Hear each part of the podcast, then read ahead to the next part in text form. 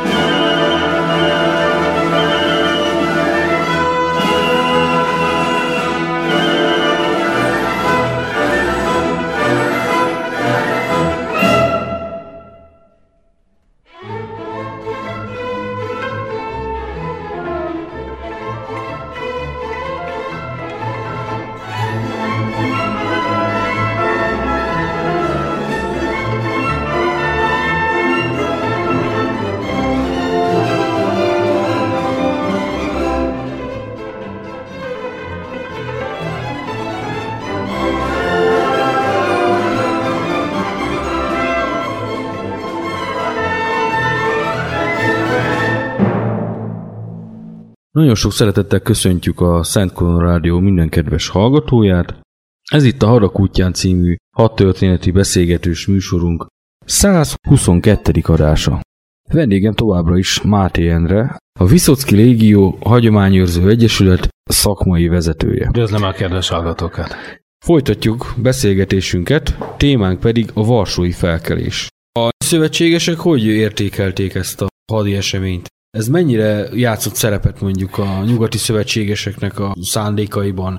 Mennyire érezték fontosnak, hogy ezt a felkelést támogassák? Nem érezték fontosnak, fele másként álltak hozzá. Vegyük az oroszokat, akikről ugye beszéltünk, hogy banditákként kezelték őket.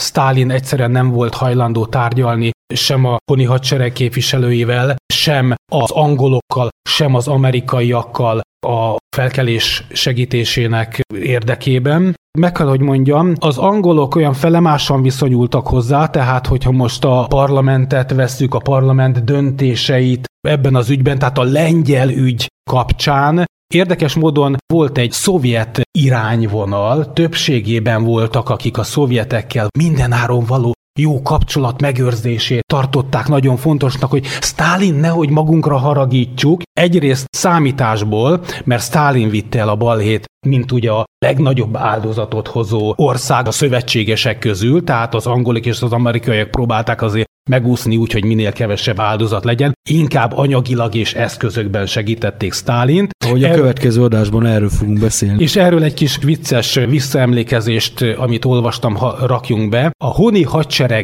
vidéki katonái, például Vilniuszt együtt szabadították föl a vörös hadsereggel, utána még néhány napig ment a barátkozás, egyik alkalommal állománygyűlést hívtak össze a szovjetek, összejött a honi hadsereg két-három zászlója, még segített, körbezárták az MKVD-sek őket, lefegyverezték, és már úton is voltak a gulágokra, a tisztek pedig a Ljubljankára, ugye Moszkvában a börtönbe, tehát erről ennyit. De míg a barátkozás folyt, mentek oda, nézegették egymás fegyvereit, és látták, hogy Willis jeepekkel, meg lőszeres ládán is amerikai szöveg van, meg minden, és Thomson géppisztolyokkal is igen, voltak, igen. és akkor hát olvasgatták, böngészték a lengyel katonák mondjuk a katonai teherautó oldalán, meg a lád, lőszeres szintén amerikaiak. A, a, a, feliratokat, és akkor kérdezték az a, a egyszerű vörös katonától, hogy hát ez hogy, hogy most angol cuccokkal vagytok, és akkor ugye nem, ezeket mi pecsételtük rá, hiszen mi gyártjuk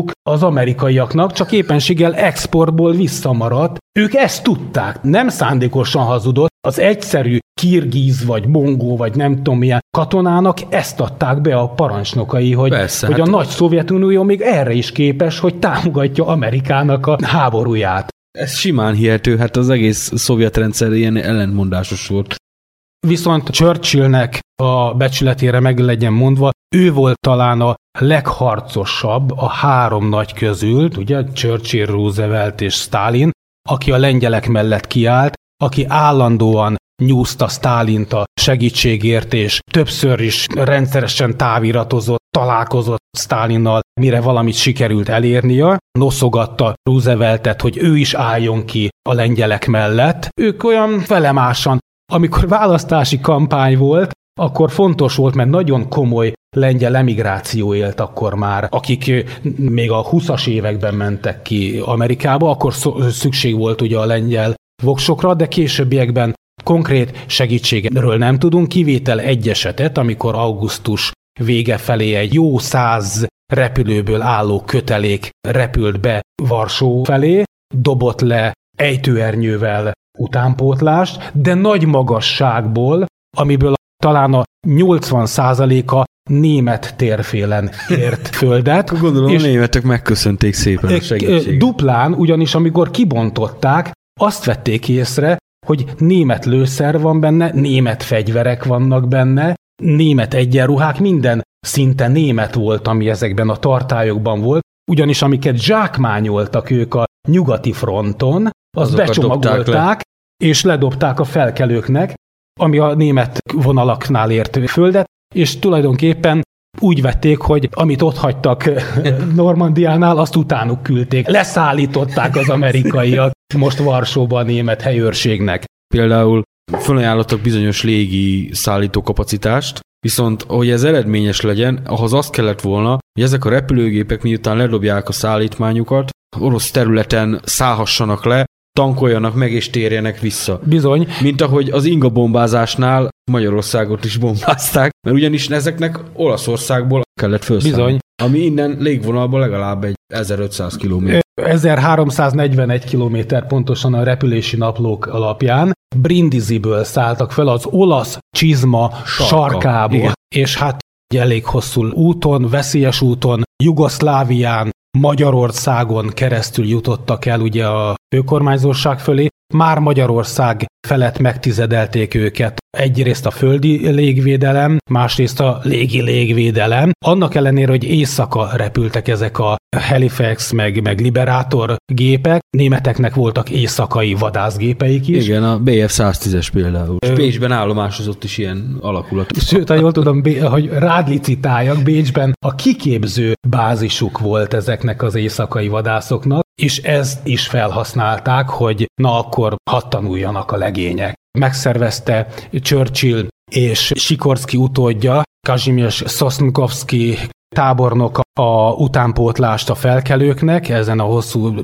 több mint 1300 kilométeres útvonalon, és rendszeresek voltak a repülések, éjszaka.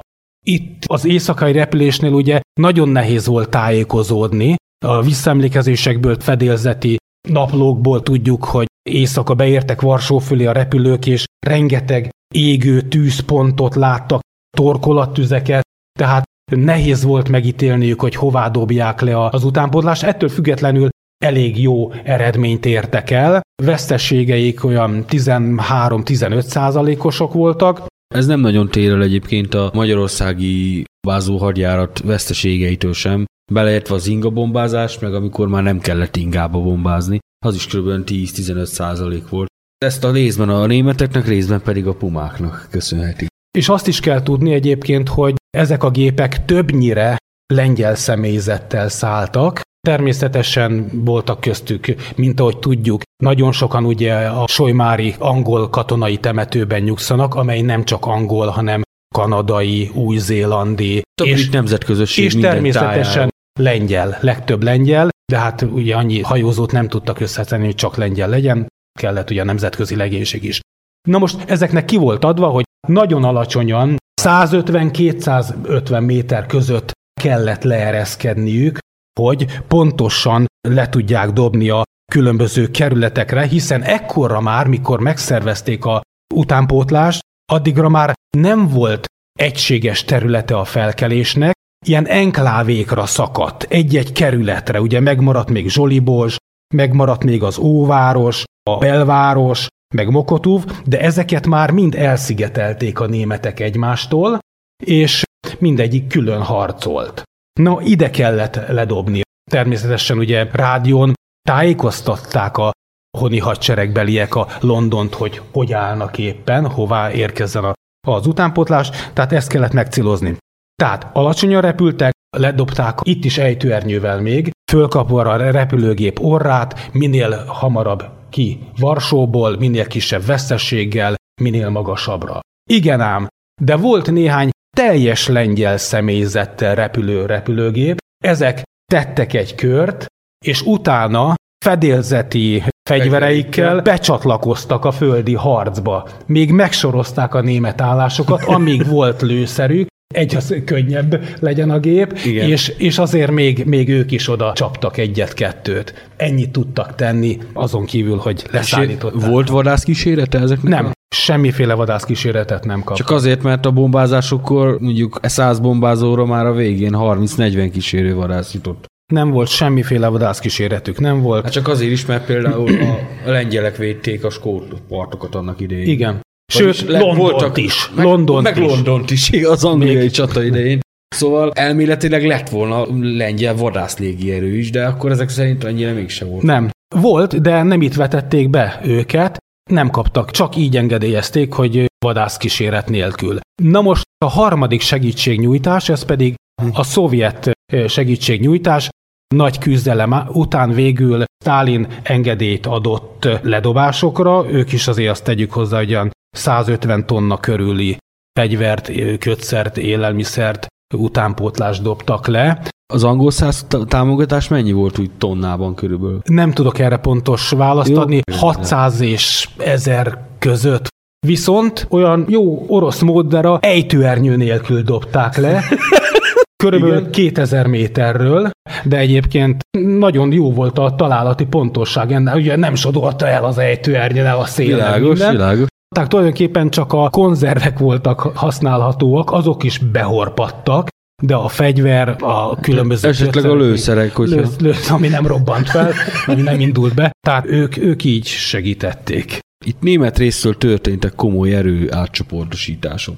Igen, amikor harmadik a környékén megérkezett Erich von den Bach, SS Obergruppenführer, ő vette át a felkelés leverésének az irányítását, szembesült azzal, hogy ezekkel az erőkkel és a terror gyilkosságokkal, tömegkivégzésekkel nem lehet semmit elérni, ezért átcsoportosított, és kért újabb alakulatokat, és ekkortól már szisztematikus felszámolás kezdődött, de hát azért ez is egy nagyon nagy küzdelem volt. Így leválasztottak ilyen csoportokat, és utána egyesével mindent Igen. felszámoltak.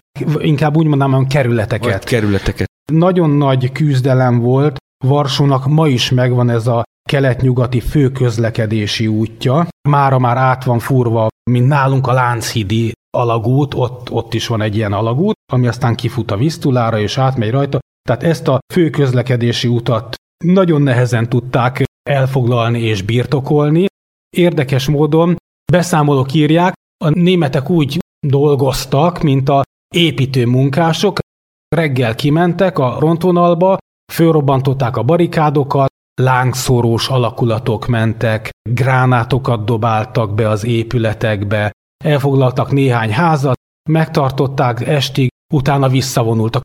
Közben éjszaka felkelők kimentek, visszaépítették a barikádot, ellátták még ilyen időzített Valami. aknákkal is, és aztán utána kezdődött újból a harc.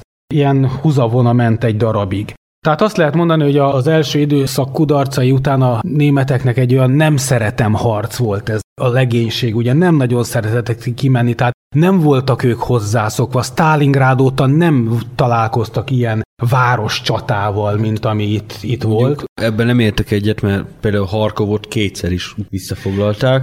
Legutoljára Kurszki csata előtt, a Leningrád még akkor már nem folyt, de ezt megelőzően 900 napon keresztül, illetve ebbe a kategóriába tartozik még természetesen Budapest ostroma, de az már egy későbbi történet.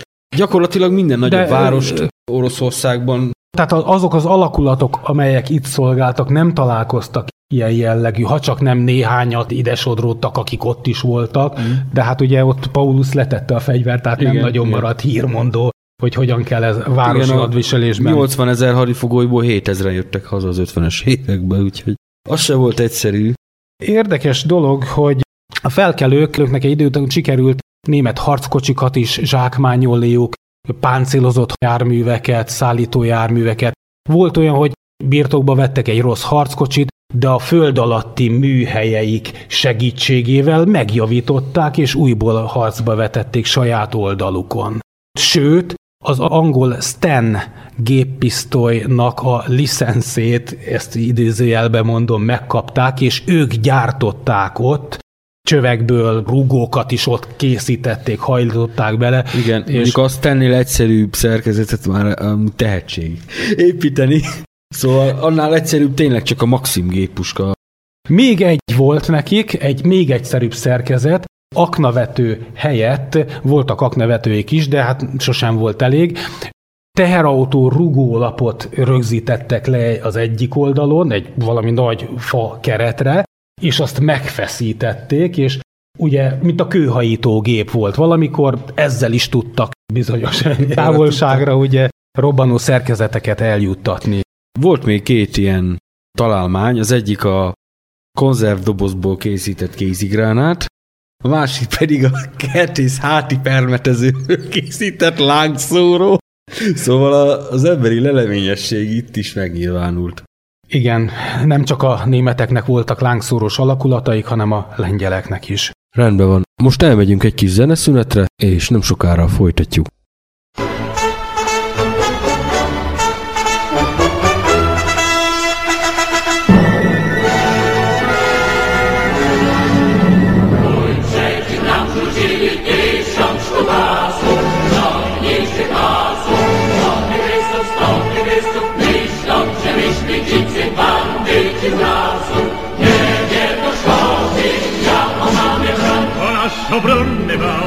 Mocniejszy jest od skał, a nasze serce palce są stali. Bez hełmu nasza skroń, lecz pęknie pocisk woń.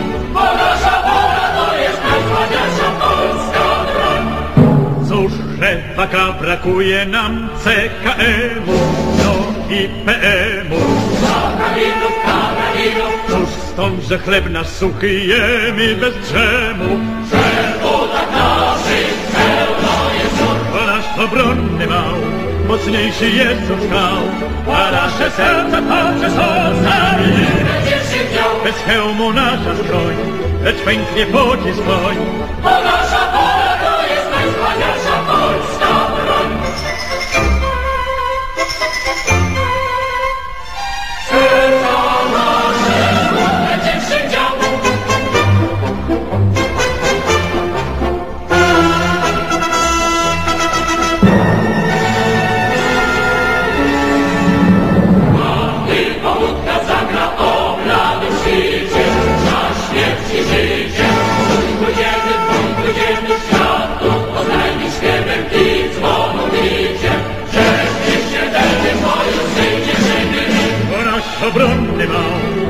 Mocniejszy jest od skał, a nasze serca są stali. Najcięższy dział, bez hełmu nasza skroń, lecz pęknie pocisk woń. Bo nasza wola to jest najwspanialsza Polska. Még azért beszéljünk német oldalról is. Két jellegzetes olyan harceszközük volt, amitől a lengyelek rettegtek. Az egyik a bőgő tehén. Stukacu Fusz, így is nevezték. SDKFZ 251-es, lövészpáncélos két oldalára szerelt, ilyen indító keret. Szekrénynek mondták a, a varsóiak. Hat darab ilyen szekrény volt, és 32 centis rakétát lőtt ki. Hát Ez nem volt egy hosszú távú fegyver, de iszonyatos rombolást tudott véghez vinni, és kilövéskor ilyen bőgő hangot adott, és innen ered a bőgő tehén neve. Vagy, mint hogyha egy szobában szekrényt tologatnának, a, ilyen a egyes visszaemlékezések szerint. A másik pedig a Góliát harckocsi. És a Springer, ami ugyanennek a robbanó motorra hajtott változata volt. A Góliát az azt hiszem 100 kg trotil, vagy TNT. És dróton távirányítással. Igen, távirányítással, és motor hajtotta. És ezeket a góliátokat vezették neki leginkább a barikádoknak, vagy olyan épületeknek, amelyben géppuskafészket vagy, vagy bunkereket rendeztek be maguknak a lengyelek, amiket nem tudtak sima gyalogsági rohammal elfoglalni a németek.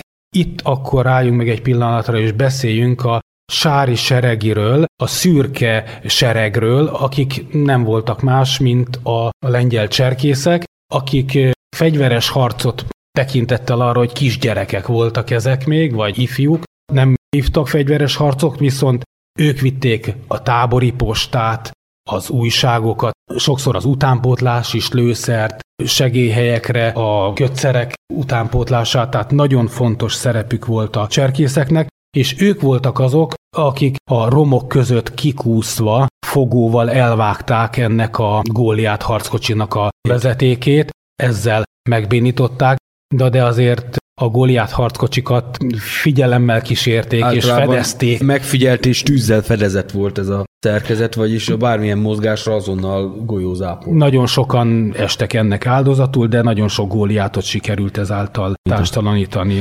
Wrocławi hadtörténeti múzeumban lehet is látni egy ilyen góliátot. Ha már az eszközöknél tartunk, volt néhány olyan eszköze a német hadseregnek, amit a varsói felkelés kivételével sehol máshol nem vetettek be, esetleg csak gyakorlás vagy kiképzés szintjén. Az egyik ilyen a rohamtigris nevű páncélos, amiből összesen 17 darab készült. Volt szerencsém látni egyet, múzeumban kiállítva a Münsterben. Ez lényegében egy tigere, tigris alvázra épített, 650 mm-es rakétavető volt, amit eredetileg haditengerészeti célokra szántak. Nagy javításra visszaküldött tigrisek alvázait használták föl erre, csak is kizárólag a Varsói felkelésben vett részt harci cselekményben ez a jármű. Az Ardenneki offenzívában is tervezték használni, de a hadi események alakulása miatt végig a vonaton vesztegelt, szóval nem tudták alkalmazni. Itt viszont kisebb testvérével a Sturmörzer 4-essel, a Brumbérrel, ami egy Panzer 4-es alvázra épített 15 centis mozsár, megerősített pontok, barikádok felszámolása és épületek lerombolása. Szerepelt a céljaik közt, és erre speciálisan kiképzett alakulat volt, amelybe szakaszonként három ilyen járművet osztottak be, ne feledkezzünk el a Kövér Bertáról, mert az is A- ott mozgott Varsó. Igen, szélén. az Nehéz Gusztáv.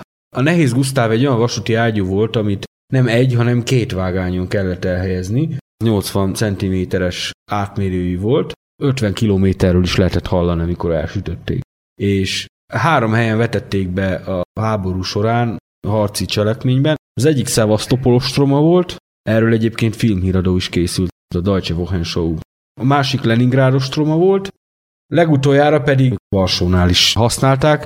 Ugyanebbe a kategóriába tartozik még a Karl ostrom mozsarak sorozata is, amiből összesen 7 darab készült. Ezek viszont ilyen lánctalpas önjáró mozsarak voltak, 60 cm-es kaliberrel. Ezeket is szintén bevetették Szevasztopolban, és Varsó lerombolásában is ezek vállaltak oroszlán részt. Arról már beszéltünk, hogy milyen volt az élet Varsóban a felkelés előtt a megszállás évei alatt, de milyen volt a felkelés alatt, tekintve, hogy hat műveleti terület vált Varsóból.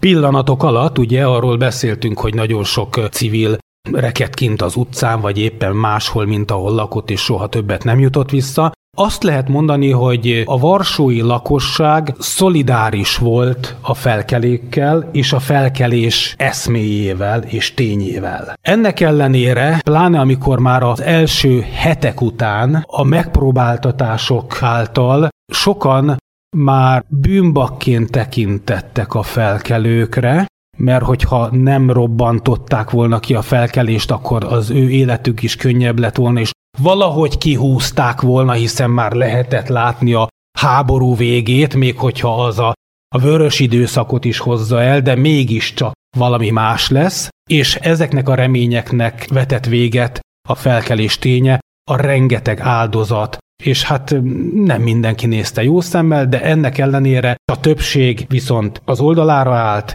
segítették, hiszen ha nem működtették volna a tábori konyhákat, amit a lakosság mű, működtetett. A igen, Tehát rendesen segítették a mentést, a romeltakarítást, a barikádépítést, ami nagyon fontos volt, ugye a halottak eltemetése, sebesült hordozás, ezt mind-mind az önkéntes segítők végezték, akik a lakosságból kerültek ki, gyerekek, nők, idősek, mert a fegyvert fogók azok a fronton harcoltak. Értelemszerűen. Tehát ezt lehet mondani. Ezen kívül volt még kulturális élet is. Esténként a védettebb udvarokban koncerteket adtak, színházi előadásokat adtak, filmvetítések is voltak esténként. Hát próbálták felettetni ugye a, a háborús hétköznapokat. És éppen a Varsavianka című drámát próbálták a színészek, a, a Varsói felkelő színház, amikor egy bőgő tehénnek a rakétája becsapott közéjük, és az összes színész ott pusztult a próbán. Működött a sajtójuk. Rádiójuk volt? Rádiójuk is volt, ugyanis még 39-ben összeszedtek a németek minden rádióadók, tehát a lakosságnál nagyon kevés rádió volt kint. Ennek ellenére volt rádióadójuk, a Vihar nevezetű rádióadó, amelyik sugárzott, de hogy ezt hányan fogták, nem, erről nem maradt fenn adat. És amiről tudunk, még működött fotószakkör, vagy fotókör, ugye dokumentálták az eseményeket, feldolgozták ott a helyszínen. Filmfelvételek esetleg? Filmfelvételek is, de itt rendes fényképekre gondoltam, amikor a, a fotókörről beszélünk. Az újságjaik ugye a, a munkás, Varsó harcol, felkelő hírek, lengyel köztársaság, ezek a napilapok jelentek meg, különböző pártszimpátiától ugye Igen. vezérelve, de mindenki adott ki. És a honi hadseregnek is volt egy hivatalos tájékoztató közlönye. Ez volt, ugyanez volt a neve.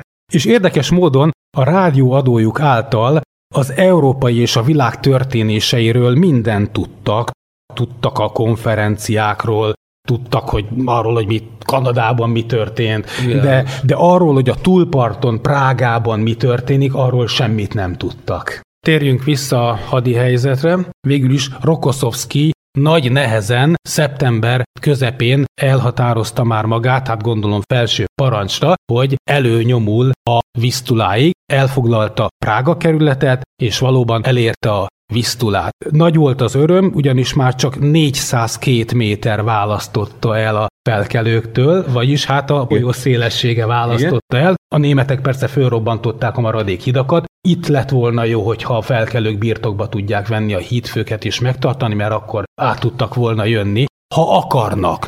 De úgy néz ki, hogy nem akartak, mert miből állt volna azért egy ilyen átvonulás, hiszen a belorusz front oldalán harcolt az első lengyel hadsereg, amelyet Anders kivonulása után állítottak össze az oroszok, de itt már ugye teljesen a vörös hadsereghez és a eszméhez hű embereket vártak ebbe a hadseregbe, nem pedig a régi reakciós katonatiszteket.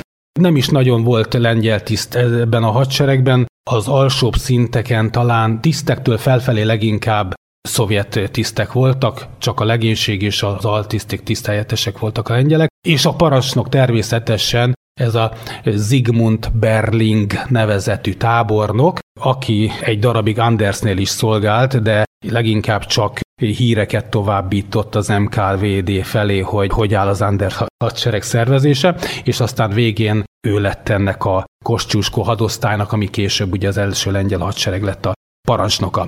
Nos, becsületére legyen mondva, ő volt az egyetlen, aki persze hát ugye engedéllyel átkelt a másik partra, átkelést hajtott végre már Varsó területén. Milyen mély volt ott a folyó? Nagyon alacsony, homok, szigetek is, zátonyok is voltak, úgyhogy volt olyan rész, ahol úsztak, volt, ahogy csak tapostak benne. Ez részben jó is volt, részben rossz is, ugyanis az átkelést hol akadályozta, hol segítette. Az volt a probléma, hogy ezeken a homokzátonyokon megfeneklette a csónakok, nem Igen. tudtak parttól partig evezni ezekkel a rohamcsónakokkal, azt az időt a veszélyes folyószakaszon kellett eltölteniük.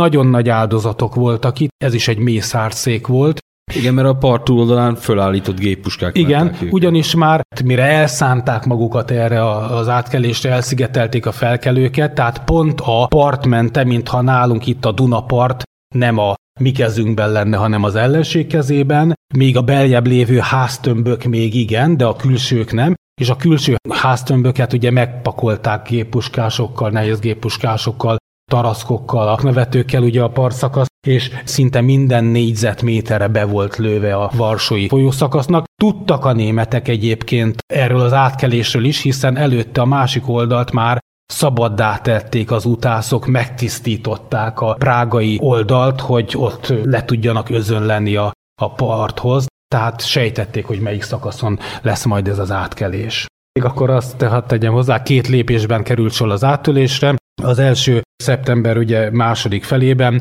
az első alkalommal olyan 500 körüli katona sikerült átdobni, a kétharmada ott veszett, és utána pedig jött a zöm, ahol szintén hasonló, vagy akár háromnegyedes vesztesség is volt. Tüzérségi támogatást sem kaptak a Belarus front egységeitől, csak ami a saját egységeiknél volt. Aknavető esetleg. Azt kapták meg, se légvédelmi támogatást semmit nem kaptak, úgyhogy nagyon komoly veszteségek voltak. Nem is sikerült összekötést teremteniük a berlinges katonáknak a felkelőkkel, vissza kellett vonulniuk, mert nem tudtak kilépni a partról, a fövenyről. Értem. Beszélhetnénk akkor a felkelés leveréséről, a harcok végéről.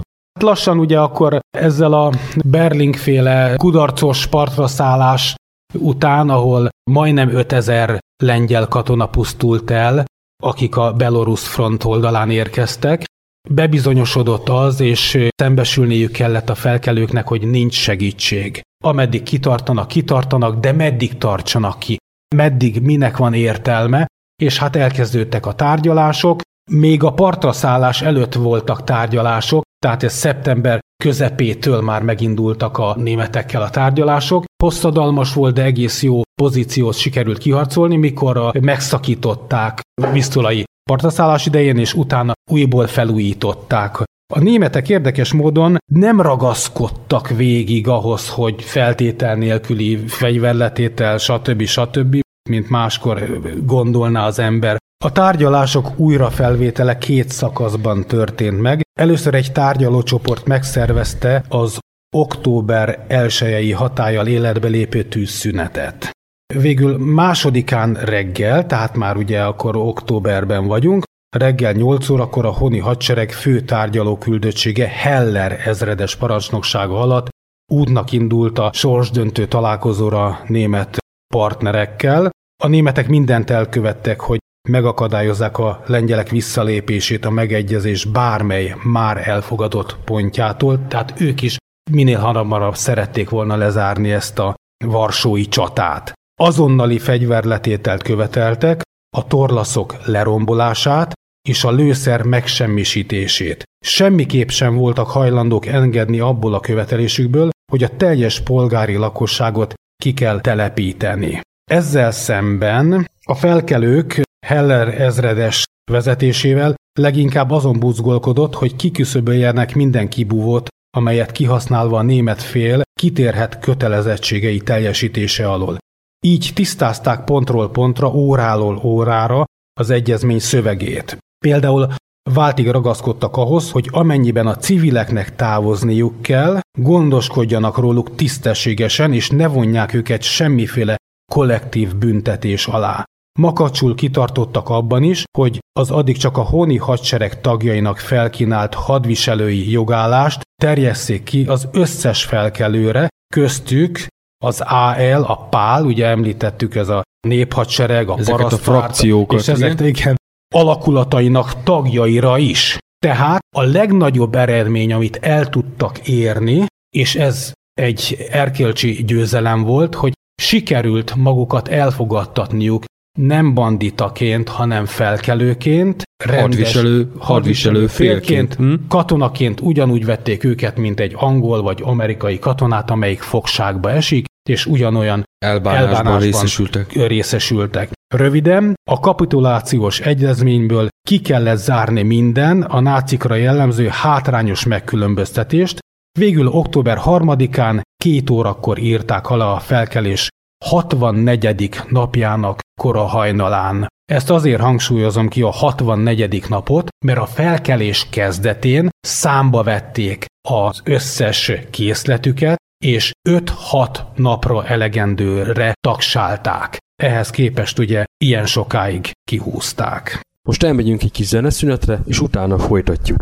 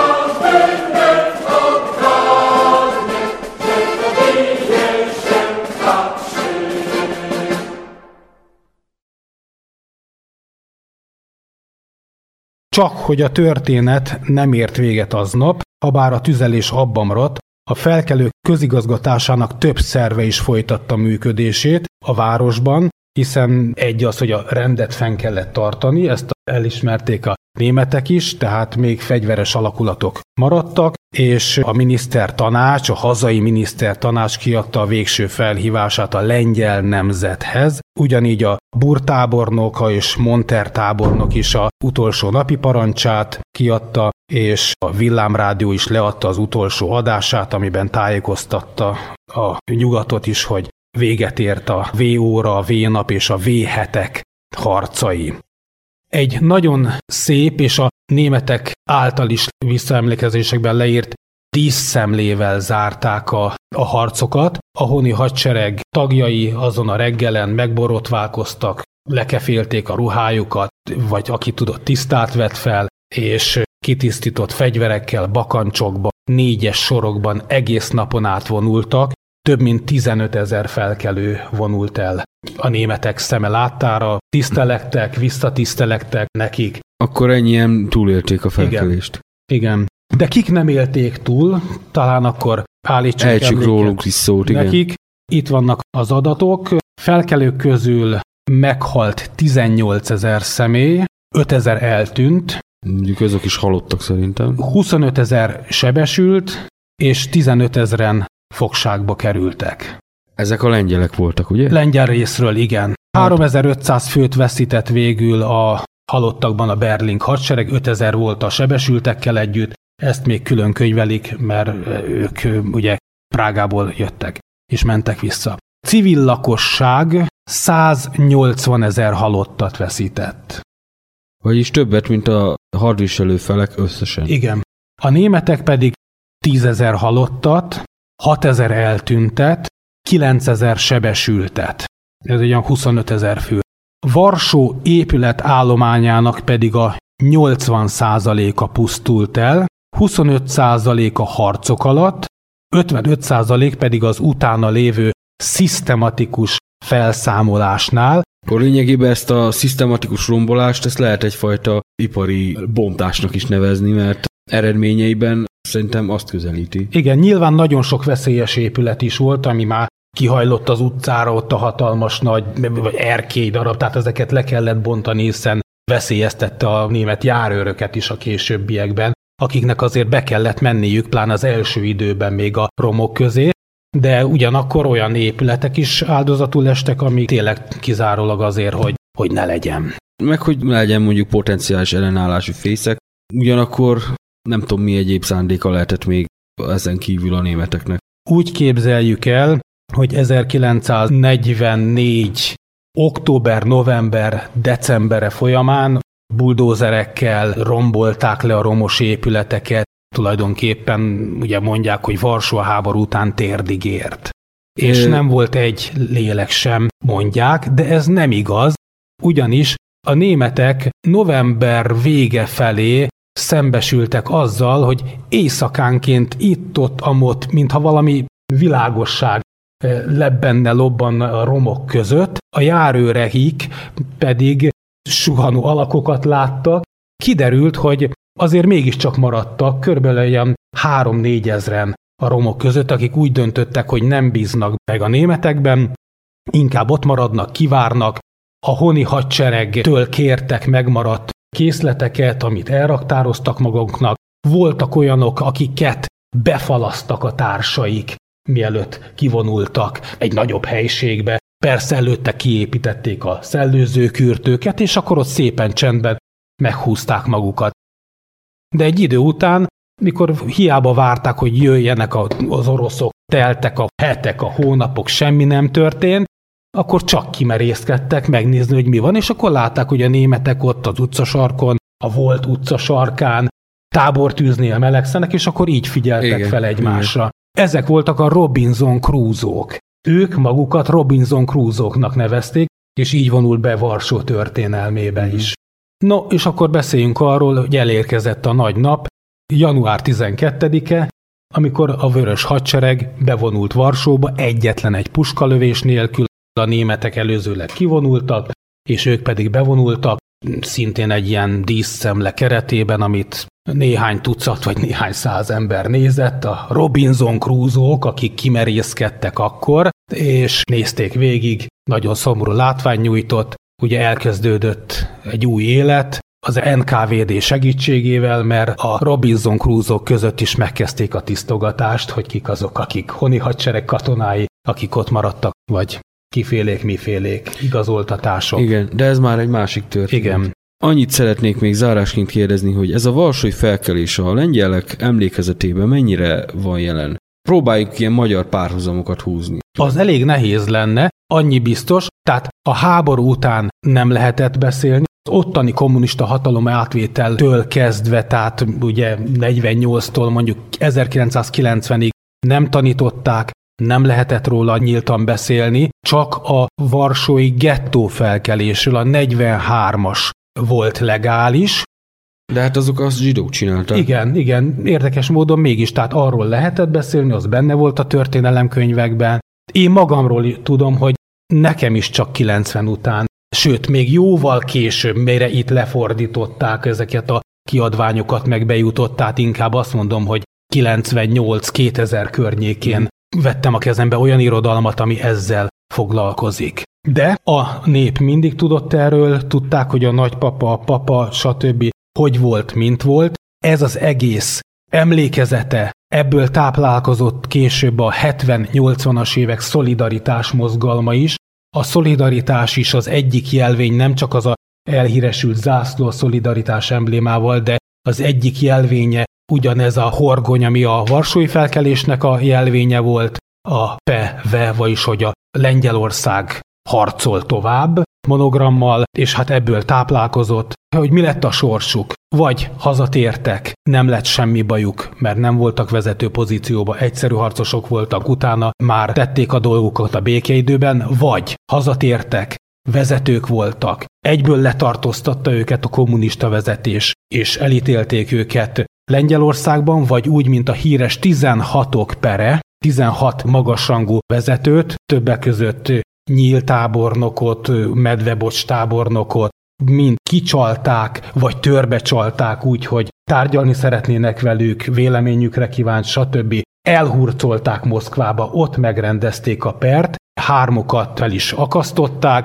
és a többieket ugye tíz évig terjedő börtön, hát a bőr... Vagy, Jó, Jubjanka. Igen, meg hát a gulágra kerültek nagyon sokan, ott pusztultak el, vagy kint maradtak nyugaton, mint például Tadeusz Bur Komorovski, tábornok ugye soha többet nem látta Lengyelországot, nem jöhetett, nem térhetett haza. Ugyanúgy, mint itt, és akkor itt a párhuzam, mint ahogy a hortistanak nevezett tisztekkel bánt el a kommunista időszak. Hát meg az egész akkori elittel, hát a bélistázások, ami később. Vagy mint a mi 56-osainkkal. Igen, igen, igen. Talán ennyi párhuzamot igen. lehet vonni. Érdekesség, sőt egy kuriózum a második világháború történetében, hogy volt egy város, Varsó, amelyiknek a feje fölött harcol tulajdonképpen a német és a szovjet a két nagy ellenség, de úgy, hogy a németek ugye Varsóban harcoltak a felkelők ellen, és a gestapo fogta el, akit lehetett, míg a másik parton ugyanezt a munkát végezte el az NKVD és a Vörös Hadsereg. Tehát egy nép egy időszakban, egy helyen, de két különböző ellensége pusztítja őt. Igen. És nem egymást pusztítja a két nagy ellenség, mert éppen akkor nem harcoltak egymással szemben. Ott sem, Igen. mint ahogy 39-ben sem. Igen. Nagyon szépen köszönöm a műsorba való részvételt. A műsor letölthető a letöltések rovatban, ugyanitt meg is hallgatható, illetve ismétlések formájában a műsorújságban írottak szerint szintén meghallgatható lesz. A jövő heti és a legközelebbi viszont hallásra. Viszont hallásra.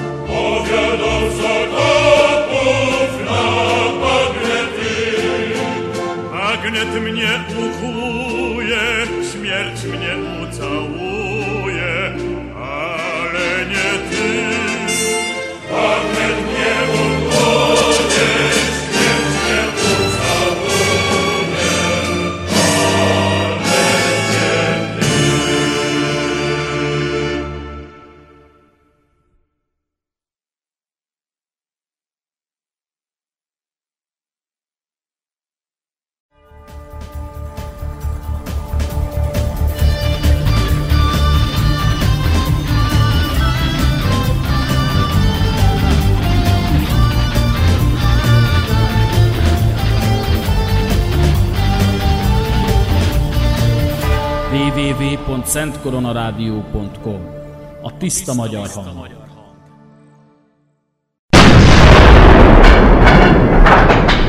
...500 magyar lovas vállalkozott arra, hogy kifüstölje az asszasszinokat egyik erődjükből, mindössze három katona tért vissza. A levágott fej és a csonkolásos gyilkosságok azok szerb specialitások. Hadak útján, minden szombaton 17 óra 30 perctől a Szent Korona Rádióban. Mindenki vegye maga elé a saját otthoni kalasnyikov. Ja, senkinek nincs, igen.